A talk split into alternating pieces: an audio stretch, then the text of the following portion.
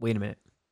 So you're telling me that my entire schedule of releases, including this very rankings video, got postponed because the Tennessee Titans didn't follow protocol.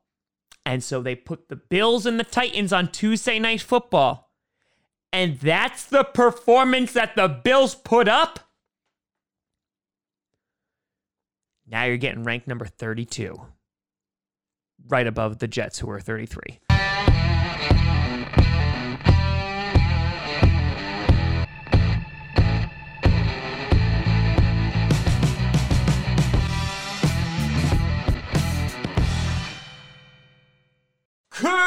Grossi Posse Packer Nation.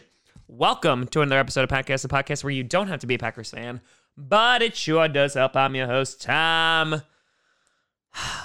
Can we never have Tuesday Night Football again? Grossi, and today we'll be ranking the top 10 teams heading into week six of the NFL. Before we get to that, I want a big shout and thank you to some brand new patrons and YouTube members. First, over on the Patreon side of things, we have Joey Overstreet. Then we have the Vikings should change their logo since it's a historically inaccurate stereotypes of my Norse heritage because of how stupid.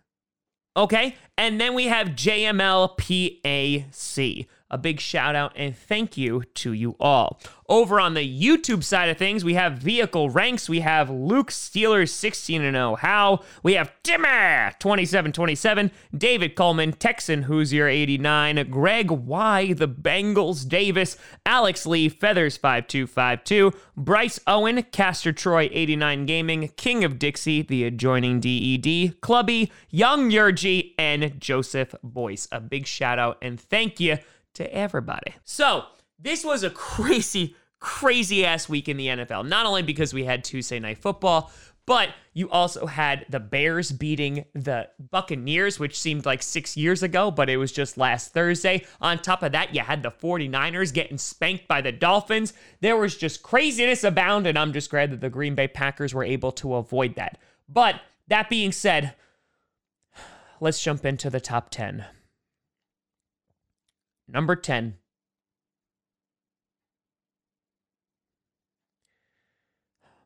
The Chicago Bears. Oh. No, it was just gas. Unfortunately, it wasn't a heart attack. Listen, I got to give respect to the Bears. And for all those Packer fans out there that are hating on the Bears and being like, oh, they're barely winning games, what have you, the same exact criticisms were being given to the Packers this time last year. And listen, at the end of the day, you, you can't care how the Bears are winning. They're 4 and 1 right now, and they beat a good Tampa Bay Buccaneers football team. Their defense gave Tom Brady fits all night. They hit him so hard that he literally forgot how to count to 4. So that's pretty impressive. On the offensive side of the ball, yeah, not a whole lot with David Montgomery, Nick Foles looked terrible for a good three and a half quarters, but came on at the end because he's always been kind of that streaky QB, but did enough to win them the game. The defense held them, and right now they are sitting at number two in the NFC North. And again, I feel like Nick Foles is going to be one of those quarterbacks that could have really, really good games, could also lose you a bunch of games. It, that defense, though, as I said since the offseason, is going to keep them in a lot of games.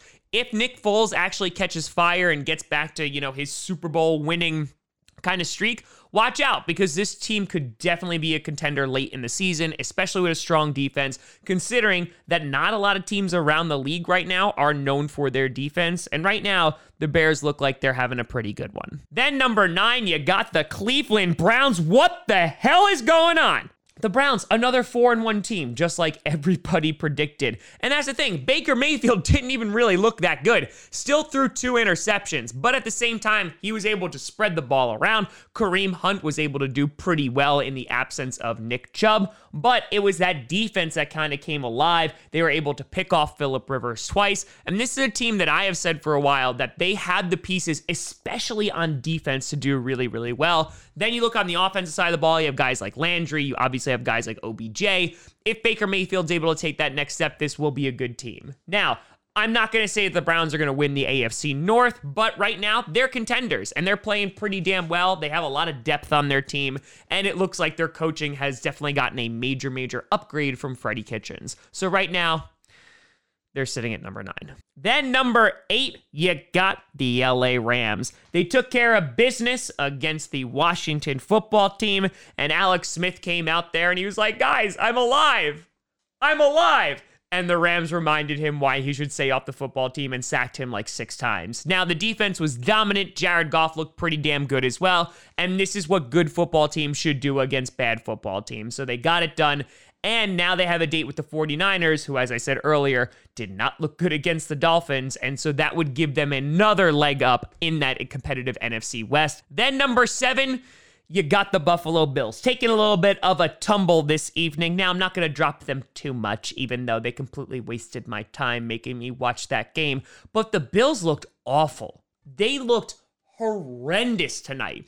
No discipline, constant penalties. Allen, terrible decisions. That first interception was not his fault, but that second to Malcolm Butler, oh boy, that was bad couldn't get the run game going. It was basically just, hey, let's throw to Stefon Diggs and hope for the best. And sometimes that worked. But for the most part, this team looked terrible. Then on the defensive side of the ball, they could not stop Ryan Tannehill to save their freaking fracking lives. Derrick Henry wasn't that impactful in this game, but oh boy, did Ryan Tannehill and AJ Brown tear up that. So obviously, we have to take this with some context. It is just one game, it is their first loss, but if the Bills are going to be taken seriously in this league, especially within that conference, they got to start knocking off some of these major teams. Then, number six, you got the Pittsburgh Steelers.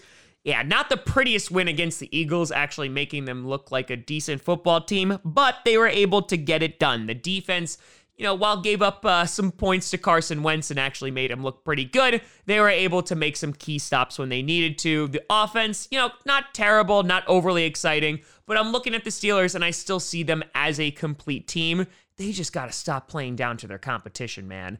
And if they're able to do that, again, they're one of the few defenses that are actually pretty damn good in this league, and that will carry them potentially far in the playoffs. Then heading into the top five, you got the Tennessee Titans at number five. Impressive as hell. Great on defense, causing Allen to be uncomfortable all night long. On top of that, that offense was just clicking. Didn't really need a whole lot of Derrick Henry, like I said before, but they were able to swap in with a number of different running backs, a whole bunch of different looks. They got a bunch of different receivers involved, and Ryan Tannehill ran all over that Bills defense, just like you would expect Josh Allen to do against the Titans. The Titans, as I said, they started out super duper sluggish this season. I really didn't have a whole lot of confidence in them, but tonight they proved that they were a damn good football team.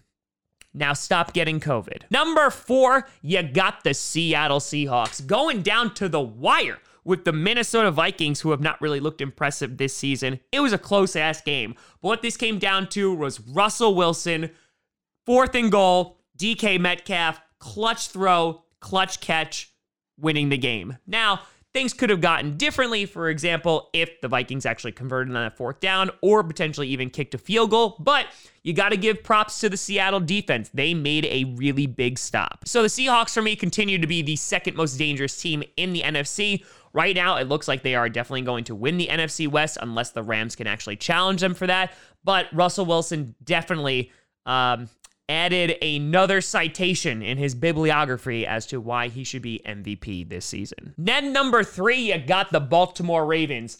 Two weeks after getting their booties kicked by the Chiefs, they came out and dominated the Bengals 27 to 3. The defense completely destroyed them.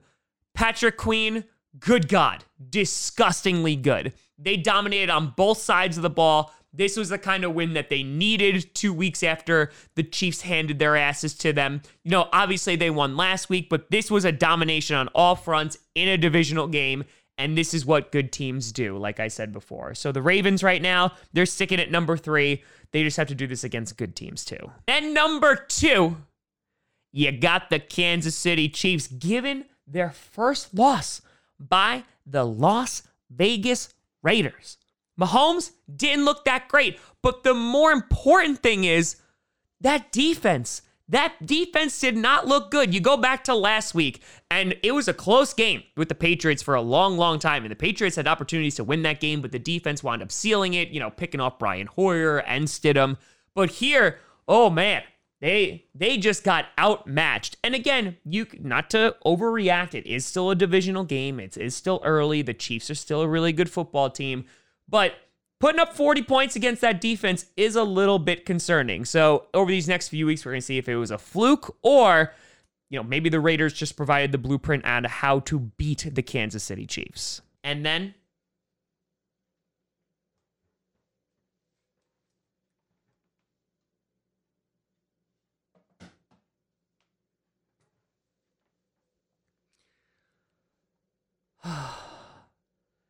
Your number one in the power rankings Green Bay Packers.